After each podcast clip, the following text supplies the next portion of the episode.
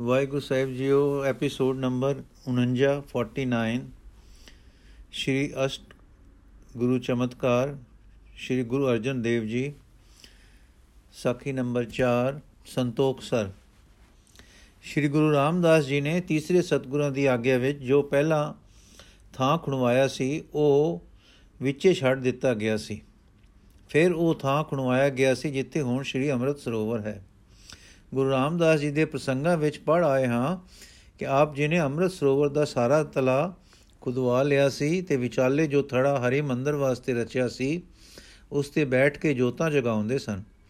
ਭਾਵ ਇਹ ਕਿ ਦੀਵਾਨ ਸਜਦੇ ਸਨ, ਕੀਰਤਨ ਹੁੰਦੇ ਸਨ, ਜੀ ਦਾਨ ਦਿੱਤੇ ਜਾਂਦੇ ਸਨ। ਇਸ ਪ੍ਰਕਾਰ ਆਤਮ ਜੋਤਾਂ ਪ੍ਰਕਾਸ਼ ਪਾਉਂਦੀਆਂ ਸਨ। ਇਸ ਦਾ ਸਬੂਤ ਭਾਈ ਗੁਰਦਾਸ ਜੀ ਦੇ ਇਸ ਵਾਕ ਤੋਂ ਮਿਲ ਜਾਂਦਾ ਹੈ ਜੋ ਉਸੇ ਵੇਲੇ ਦੇ ਸਾਖੀ ਹਨ। ਦਿਚੇ ਪੂਰਬ ਦੇਵਣਾ, ਜਿਸ ਦੀ ਵਸਤ ਤਿਸੈ ਘਰ ਆਵੇ, ਬੈਠਾ ਸੋਢੀ ਪਾਤਸ਼ਾਹ, ਰਾਮਦਾਸ ਸਤਿਗੁਰੂ ਕਹਾਵੇ। ਪੂਰਨ ਤਾਲ ਖਟਾਇਆ, ਅੰਮ੍ਰਿਤਸਰ ਵਿੱਚ ਜੋਤ ਜਗਾਵੇ। ਇਸ ਤੋਂ ਪਤਾ ਲੱਗਾ ਕਿ ਤਾਲ ਸਾਰਾ ਖੁਣਿਆ ਜਾ ਚੁੱਕਾ ਸੀ। ਵਿਚਾਲੇ ਥਾਂ ਸੀ ਜਿੱਥੇ ਗੁਰੂ ਜੀ ਬੈਠਦੇ, ਦੀਵਾਨ ਸਜਦੇ ਤੇ ਕੀਰਤਨ ਉਪਦੇਸ਼ ਹੁੰਦੇ ਸਨ। ਚਾਹੋ ਕੋਈ ਮੰਡਪ ਛਾ ਲਿਆ ਸੀ, ਚਾਹੋ ਕੋਈ ਆਰਜ਼ੀ ਮੰਦਰ ਰਚ ਲਿਆ ਸੀ। ਅੰਮ੍ਰਿਤਸਰ ਤਦੋਂ ਸਰੋਵਰ ਦਾ ਨਾਮ ਸੀ, ਸ਼ਹਿਰ ਦਾ ਨਹੀਂ ਸੀ। ਸਰੋਵਰ ਵਿੱਚ ਜੋਤਾਂ ਤਾਂ ਹੀ ਜਗਦੀਆਂ ਜਗ ਸਕਦੀਆਂ ਹਨ, ਸਨ ਜੋ ਵਿਚਾਲੇ ਟਿਕਾਣਾ ਸੀ। ਟਿਕਾਣੇ ਤੱਕ ਮਿੱਟੀ ਦਾ ਨਿਗਰ ਰਸਤਾ ਸੀ।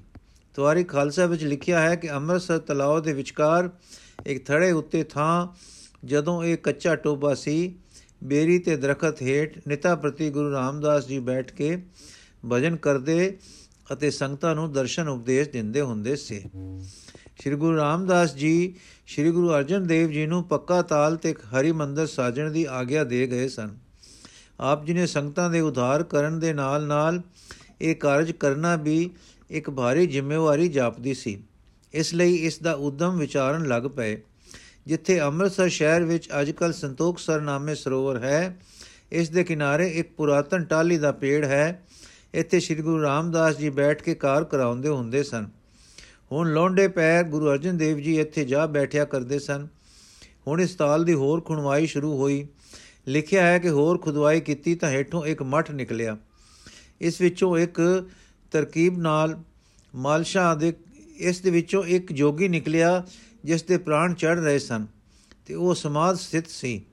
ਸ੍ਰੀ ਗੁਰੂ ਜੀ ਦੀ ਦਸੀ ਤਰਕੀਬ ਨਾਲ ਮਾਲਸ਼ਾ ਆਦਿਕ ਕਰਨੇ ਤੇ ਉਸ ਦੇ ਪ੍ਰਾਣ ਚੱਲ ਪਏ ਤੇ ਹੋਸ਼ ਆ ਗਈ। ਇਸ ਨੇ ਦੱਸਿਆ ਕਿ ਮੈਂ ਆਪਣੇ ਗੁਰੂ ਤੋਂ ਯੋਗ ਸਾਧਨਾ ਵਿੱਚ ਨਿਪੁੰਨ ਹੋ ਕੇ ਕਲਿਆਣ ਚਾਹੀ। ਉਸਨੇ ਕਿਹਾ, ਸਮਾਧੀ ਲਾ, ਪ੍ਰਾਣ ਚੜਾ ਕੇ ਮਠ ਬਣਾ ਕੇ ਬੈਠ ਜਾ। ਸਮਾਂ ਪਾ ਕੇ ਗੁਰੂ ਅਰਜਨ ਦੇਵ ਜੀ ਹੋਣਗੇ ਉਹ ਤੇਰੀ ਕਲਿਆਣ ਕਰਨਗੇ। ਸੋ ਜਦ ਇਸ ਨੂੰ ਪਤਾ ਲੱਗਾ ਕਿ ਉਹ ਸਮਾਂ ਹੈ ਤੇ ਸਤਿਗੁਰੂ ਜੀ ਦਰਸ਼ਨ ਦੇਣ ਆ ਗਏ ਹਨ, ਤਾਂ ਚਰਨੀ ਪੈ ਕੇ ਕਲਿਆਣ ਮੰਗੀ। ਸਤਿਗੁਰੂ ਜੀ ਨੇ ਉਪਦੇਸ਼ ਦਿੱਤਾ ਕਿ ਜੀ ਦਾਨ ਦੇ ਕੇ ਉਸ ਨੂੰ ਉਪਦੇਸ਼ ਦਿੱਤਾ ਤੇ ਜੀ ਦਾਨ ਦੇ ਕੇ ਉਸ ਨੂੰ ਮੁਕਤ ਕੀਤਾ। ਫਿਰ ਉਹ ਸਰੀਰ ਤਿਆਗ ਕੇ ਪਰਲੋਕ ਗਮਨ ਕਰ ਗਿਆ।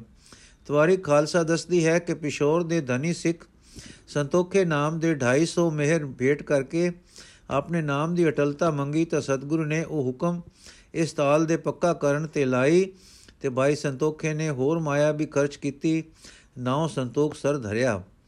ਇਹ ਤਾਲ 1645 ਵਿਕਰਮੀ ਵਿੱਚ ਮੁਕੰਮਲ ਹੋਇਆ ਸੀ। ਇਸੇ ਸੰਮਤ ਅੰਮ੍ਰਿਤ ਸਰੋਵਰ ਦੇ ਪੱਕਾ ਹੋਣ ਕਰਨ ਦੀ ਕਾਰ ਆਰੰਭ ਹੋਈ। ਇੱਥੇ ਟਾਲੀ ਵੀ ਉਹ ਖੜੀ ਹੈ ਤੇ ਗੁਰਦੁਆਰਾ ਵੀ ਹੈ, ਸੰਤੋਖ ਸਰ ਦਾ ਕਿਨਾਰਾ ਹੈ। ਕਰਮੋਂ ਦੀ ਡਿਊਟੀ ਤੋਂ ਤੋਂ ਜੋ ਬਾਜ਼ਾਰ ਕੁਤਵਾਲੀ ਨੂੰ ਜਾਂਦਾ ਹੈ, ਉਸ ਪਰ ਹੈ। ਪ੍ਰਾਣ ਚੜਾ ਕੇ ਸਮਾਧੀ ਲਾ ਕੇ ਬੈਠੇ ਰਹਿਣ ਦੇ ਵਾਕਿਆਤ ਹੁਣ ਵੀ ਹੁੰਦੇ ਹਨ। ਮਹਾਰਾਜਾ ਰਣਜੀਤ ਸਿੰਘ ਦੇ ਸਾਹਮਣੇ ਇੱਕ ਜੋਗੀ ਇਸ ਤਰ੍ਹਾਂ 40 ਦਿਨ ਭੋਏ ਤੱਲੇ ਰੱਖਿਆ ਜਿਉਂਦਾ ਨਿਕਲਿਆ ਸੀ। ਪਿੱਛੇ ਜਿਹੇ ਬੰਬਈ ਵਿੱਚ ਇੱਕ ਜੋਗੀ ਇਸ ਤਰ੍ਹਾਂ ਦੇ 3 ਦਿਨ ਪ੍ਰਾਣ ਚੜਾ ਇੱਕ ਚੁਪਚੇ ਵਿੱਚ ਹੇਠਾਂ ਉੱਤੇ ਮਿੱਟੀ ਨਾਲ ਲਿਵਿਆ, ਦਬਿਆ ਜਿਉਂਦਾ ਨਿਕਲਿਆ ਸੀ। ਸਾਖੀ ਨੰਬਰ 5 ਨਿਤ ਕਰਿਆ।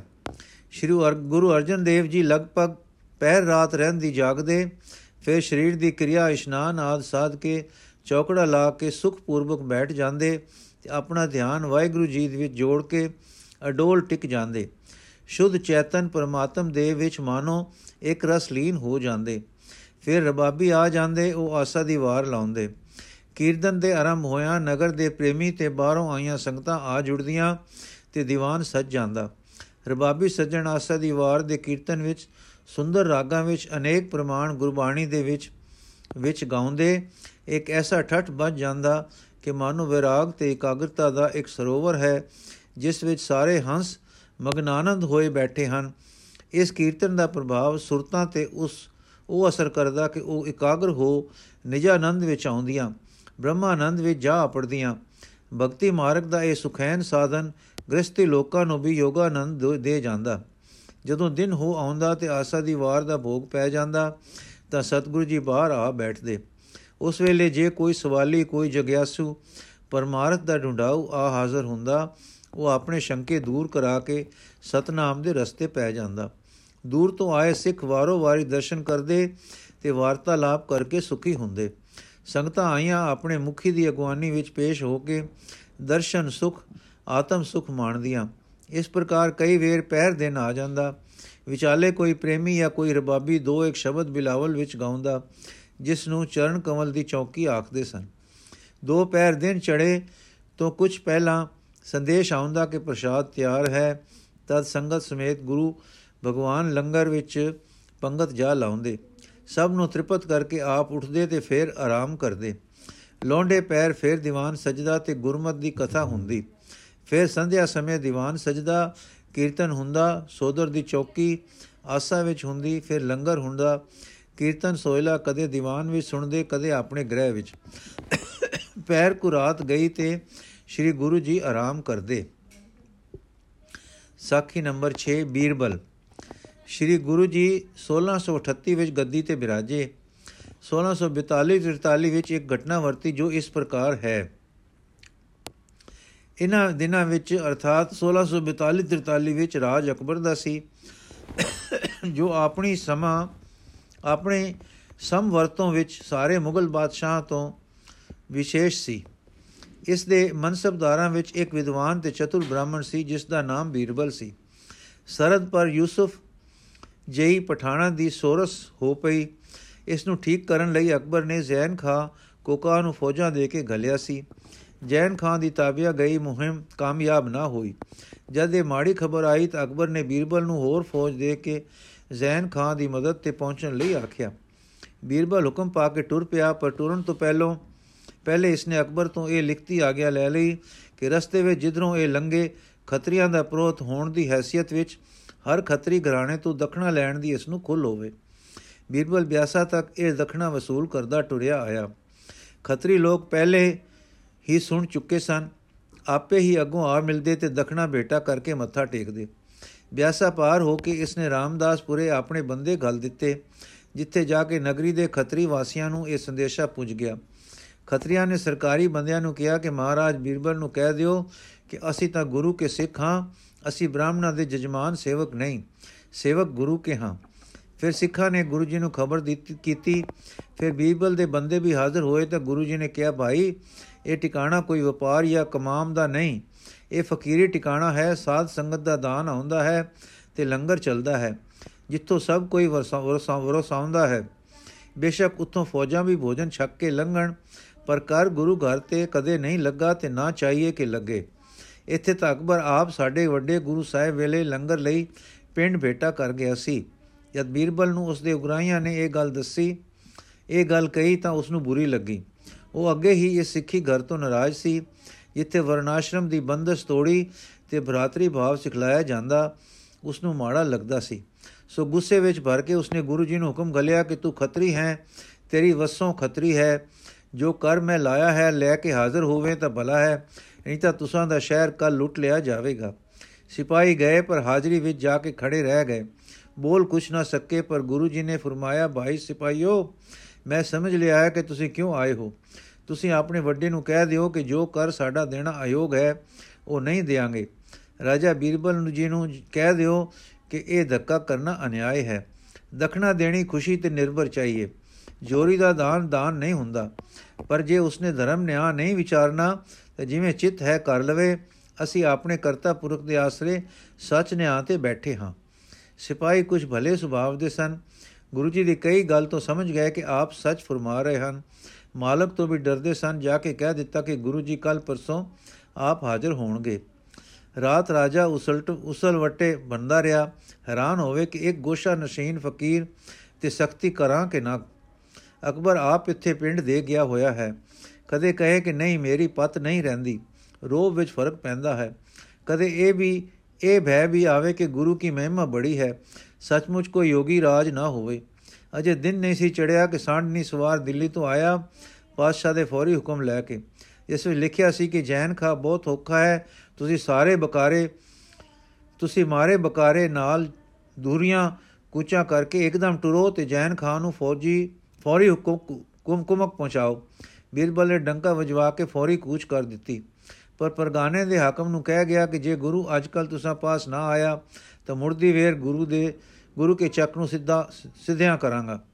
ਇਹ ਗੱਲ ਵੀ ਗੁਰੂ ਜੀ ਤੱਕ ਕਪੜੀ ਫਰਮਾਉਣ ਲੱਗੇ, ਉਹ ਹੋਵੇਗਾ ਜੋ ਕਰਤਾਰ ਨੇ ਠੱਠ ਰੱਖਿਆ ਹੈ। ਉਹ ਨਹੀਂ ਹੋਵੇਗਾ ਜੋ ਉਹ ਚਾਹੁੰਦਾ ਹੱਕ ਕਿ ਨਾ ਹੋਵੇ। ਸੋ ਕਰਨਾ ਕਰਤਾਰ ਦਾ ਇਹ ਹੋਇਆ ਕਿ ਯੂਸਫ ਜ਼ਈ ਕਾਮਯਾਬ ਰਹੇ, ਬੀਰਬਲ ਮਾਰਿਆ ਗਿਆ ਤੇ ਜੈਨ ਖਾ ਮੁਸ਼ਕਲ ਨਾਲ ਜਾਨ ਬਚਾ ਕੇ ਬਚਿਆ ਤੇ ਅਕਬਰ ਨੂੰ ਹੋਰ ਪ੍ਰਬੰਧ ਕਰਨੇ ਪਏ। ਸਾਖੀ ਨੰਬਰ 7 ਭਾਈ ਕਲਿਆਣਾ। ਹੁਣ ਹਰੀ ਮੰਦਰ ਦੀ ਸਾਜਨਾ ਲਈ ਸਤਗੁਰੂ ਜੀ ਲੱਗ ਰਹੇ ਸੇ, ਬਾਹਰ ਦੂਰ ਦੇਸ਼ਾਂ ਵਿੱਚ ਹੁਕਮਨਾਮੇ ਚਲੇ ਗਏ ਸੇ। ਗੁਰੂ ਕੀਆਂ ਬਖਸ਼ਿਸ਼ਾਂ ਵਾਲੇ ਗੁਰਮੁਖਾਂ ਤੇ ਮਸੰਦਾਂ ਨੂੰ ਤਾਕੀਦੀ ਪੱਤਰ ਗਏ ਸਨ। ਸਰੋਵਰ ਤੇ ਮੰਦਰ ਦੇ ਪੱਕੇ ਕਰਨੇ ਲਈ ਇੱਟਾਂ ਚੂਨੇ ਦੀ ਲੋੜ ਸੀ।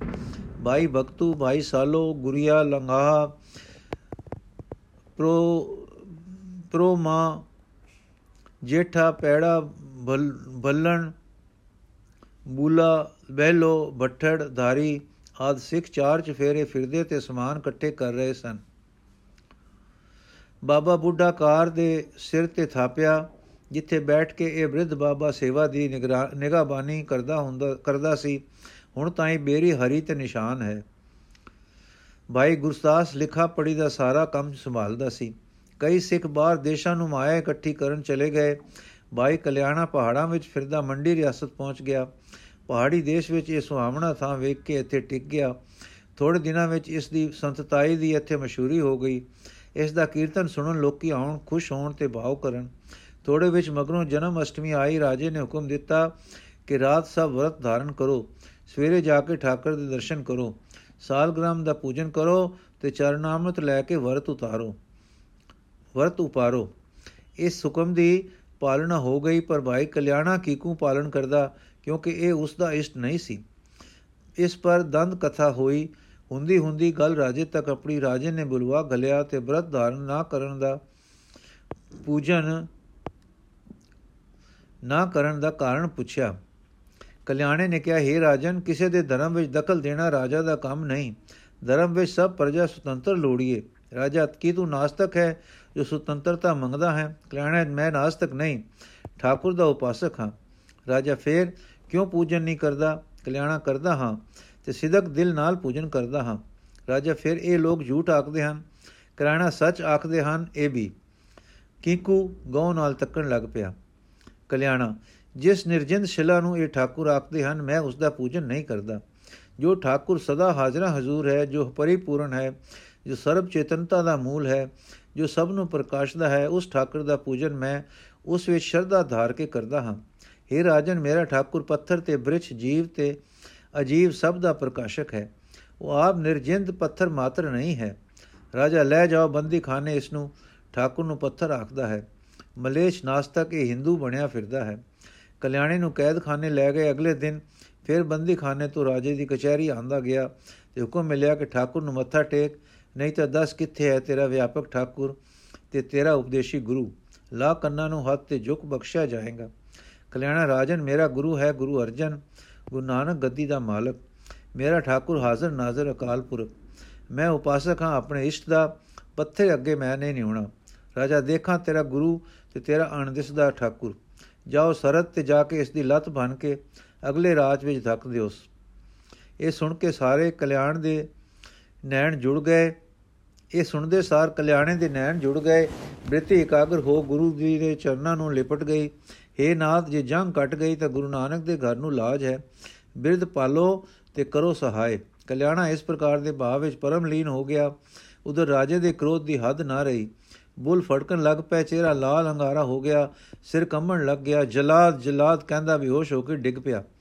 ਸਾਰਿਆਂ ਨੂੰ ਹੱਥਾਂ ਪੈਰਾਂ ਦੀ ਪੈ ਗਈ। ਦਰਬਾਰੀਆਂ ਤੇ ਹਰਿਆਣੀ ਛਾ ਗਈ। ਇਹ ਕੀ ਹੋ ਗਿਆ? ਕੋਈ ਪੱਖਾ ਝੱਲੇ ਕੋਈ ਪੈਰ ਦਬਾਏ, ਕੋਈ ਮੂੰਹ ਵਿੱਚ ਪਾਣੀ ਚੋਵੇ। ਵੈਦ ਪਾਸ ਸੀ, ਉਹ ਨਾੜੀ ਦੇਖੇ ਦੰਦਨ ਖੁੱਲੇ, ਠੰਡੇ ਛੱਟੇ ਮਾਰੇ, ਤਾਲੂ ਤੇ ਪਾਣੀ ਦੀ ਲੀਰ ਫੇਰੇ, ਪਰ ਕੋਈ ਉਪਚਾਰ ਕਾਰਗਰ ਨਾ ਹੋਇਆ। ਤਦ ਇੱਕ ਸਿਆਣੇ ਨੇ ਕਿਹਾ, ਲੋਕੋ, ਤੁਸੀਂ ਅਨਿਆਏ ਕੀਤਾ ਹੈ। ਹਾਂ, ਰਾਜੇ ਵੀ ਅਨਿਆਏ ਕੀਤਾ ਹੈ। ਵਿਦੇਸ਼ੀ ਨੂੰ ਐਡਾ ਕਰੜਾ ਦੰਡ, ਜੋ ਸਰਵ ਵਿਆਪੀ ਨੂੰ ਮੰਨਦਾ ਹੈ, ਉਹ ਨਾਸਤਕ ਤੇ ਦੰਡ ਯੋਗ ਕਿਉਂ ਹੈ? ਉਸ ਤੋਂ ਖਿਮਾ ਮੰਗੋ, ਉਸ ਨੂੰ ਪ੍ਰਸ਼ਨ ਕਰੋ, ਜਲਾਦ ਨੂੰ ਦੂਰ ਕਰੋ ਆਕੋ ਖਿਮਾ ਕਰੋ, ਤੁਸੀਂ ਸੁਮਤੀਵੰਤ, ਭਗਤ ਸਹੀ ਹੁੰਦੇ ਹੋ।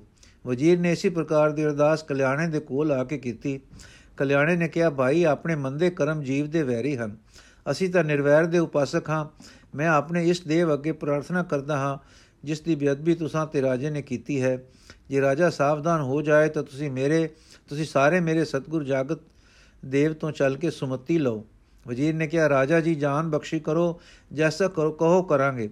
ਇਹ ਸੁਣ ਕੇ ਕਲਿਆਣੇ ਨੇ ਜਲ ਮੰਗਵਾਇਆ, ਹੱਥ ਵਿੱਚ ਲੈ ਕੇ ਗੁਰੂ ਅਰਜਨ ਦੇਵ ਜੀ ਦਾ ਧਿਆਨ ਜੋ ਨੈਣਾ ਅੱਗੇ ਖੜਾ ਸੀ, ਅੰਤਰੀਵ ਜੋੜ ਕੇ ਨੈਣ ਮੁੰਦ ਲਏ ਤੇ ਅਰਦਾਸ ਕੀਤੀ, ਹੈ ਨਾਥ, ਹੈ ਗੁਰੂ ਨਾਨਕ ਸਰੂਪ, ਗੁਰੂ ਅਰਜਨ ਰਾਜਾ ਤੇ ਮਿਹਰ ਕਰੋ, ਇਸ ਦੀ ਅਵਗਿਆ ਬਖਸ਼ੋ, ਇਹ ਸਾਵਧਾਨ ਹੋਵੇ। ਇਹ ਸਾਰੇ ਲੋਕ ਆਪਣੀ ਭੁੱਲ ਸਮਝ ਗਏ ਹਨ। ਹੁਣ ਤੇਰੀ ਸ਼ਰਨ ਹਨ हे ਦੁਖ ਹਰਨ ਮੇਰਾ ਕਰਨਹਾਰ ਬਖਸ਼ ਦਿਓ। ਇਹ ਕਹਿ ਕੇ ਰਾਜਾ ਦੇ ਮੂੰਹ ਤੇ ਜਲ ਦੇ ਛੱਟੇ ਮਾਰੇ। ਕੁਝ ਬੂੰਦਾ ਨੈਣਾ ਤੇ ਕੁਝ ਬੂੰਦਾ ਮੂੰਹ ਵਿੱਚ ਪਾਈਆਂ। ਤਾਂ ਰਾਜਾ ਦੇ ਨੈਣ ਖੁੱਲ ਆਏ ਤੇ ਹੋਸ਼ ਪਰਤ ਗਈ। ਰਾਜਾ ਕਮਜ਼ੋਰ ਸੀ, ਬਲ ਹਿਰ ਰਿਹਾ ਸੀ, ਪਰ ਖੋਸ਼ ਪੂਰੀ ਆ ਗਈ। ਬੋਲਿਆ, ਧੀਮੀ ਆਵਾਜ਼ ਵਿੱਚ ਪਰਦੇਸ਼ੀ ਨੂੰ ਛੋੜ ਦਿਓ, ਸਨਮਾਨ ਕਰੋ, ਆਦਰ ਦਿਓ। ਹੁਣ ਰਾਜਾ ਨੂੰ ਪੀਨਸ ਵਿੱਚ ਪਾ ਕੇ ਕਚਹਿਰੀ ਘਰ ਤੋਂ ਮਹਿਲੀ ਲੈ ਗਏ। ਦੋ ਚਾਰ ਦਿਨ ਵਿੱਚ ਨੌ ਬਾਰ ਨੌ ਹੋ ਗਿਆ। ਤਦ ਫਿਰ ਕਲਿਆਣੇ ਨੂੰ ਬੁਲਾ ਕੇ ਅੰਦਰ ਸਹਿਤ, ਆਦਰ ਸਹਿਤ ਮਿਲਿਆ ਤੇ ਆਖਣ ਲੱਗਾ, ਭਾਈ, ਤੇਰਾ ਗੁਰੂ ਸਮਰੱਥ ਹੈ, ਤੇਰਾ ਠਾਕੁਰ ਮਹਾਬਲੀ ਹੈ, ਮੈਨੂੰ ਲੈ ਚੱਲ ਤੇ ਦਰਸ਼ਨ ਕਰਾ। ਉਹ ਸਮਰੱਥ ਗੁਰੂ ਦੇ, ਉਹ ਮੇਰੇ ਸਿਰ ਤੇ ਵੀ ਹੱਥ ਰੱਖ, ਧਰੇ ਤੇ ਤੇਰੇ ਵਾਂਗੂ ਮੇਰੀ ਵੀ ਕਲਿਆਣ ਕਰੇ। ਕਲਿਆਣੇ ਨੇ ਕਿਹਾ, ਸਤ ਬਚਨ, ਜੋ ਵਾਕ ਰਾਜੇ ਨੇ ਕਹੇ, ਕਵੀ ਸੰਤੋਖ ਸਿੰਘ ਜੀ ਇਉਂ ਲਿਖਦੇ ਹਨ, ਅਬ ਕਿਸ ਥਾਨ ਸਤਿਗੁਰੂ ਰਹੈ तिनके दर्श करण चित चह। लेकर हमको अपने साथ करो मिलावन श्री गुरुनाथ। अब किस स्थान सतगुरु रहें? तिनके दर्श करण चित चह। लेकर हमको अपने साथ ਕਰੋ ਮਿਲਾਵਨ ਸ੍ਰੀ ਗੁਰੂ ਨਾਨਕ ਸਾਖੀ ਸਮਾਪਤ ਜੀ। ਅਗਲੀ ਸਾਖੀ ਕੱਲ ਪੜਾਂਗੇ ਵਾਹਿਗੁਰੂ ਜੀ ਕਾ ਖਾਲਸਾ, ਵਾਹਿਗੁਰੂ ਜੀ ਕੀ ਫਤਿਹ।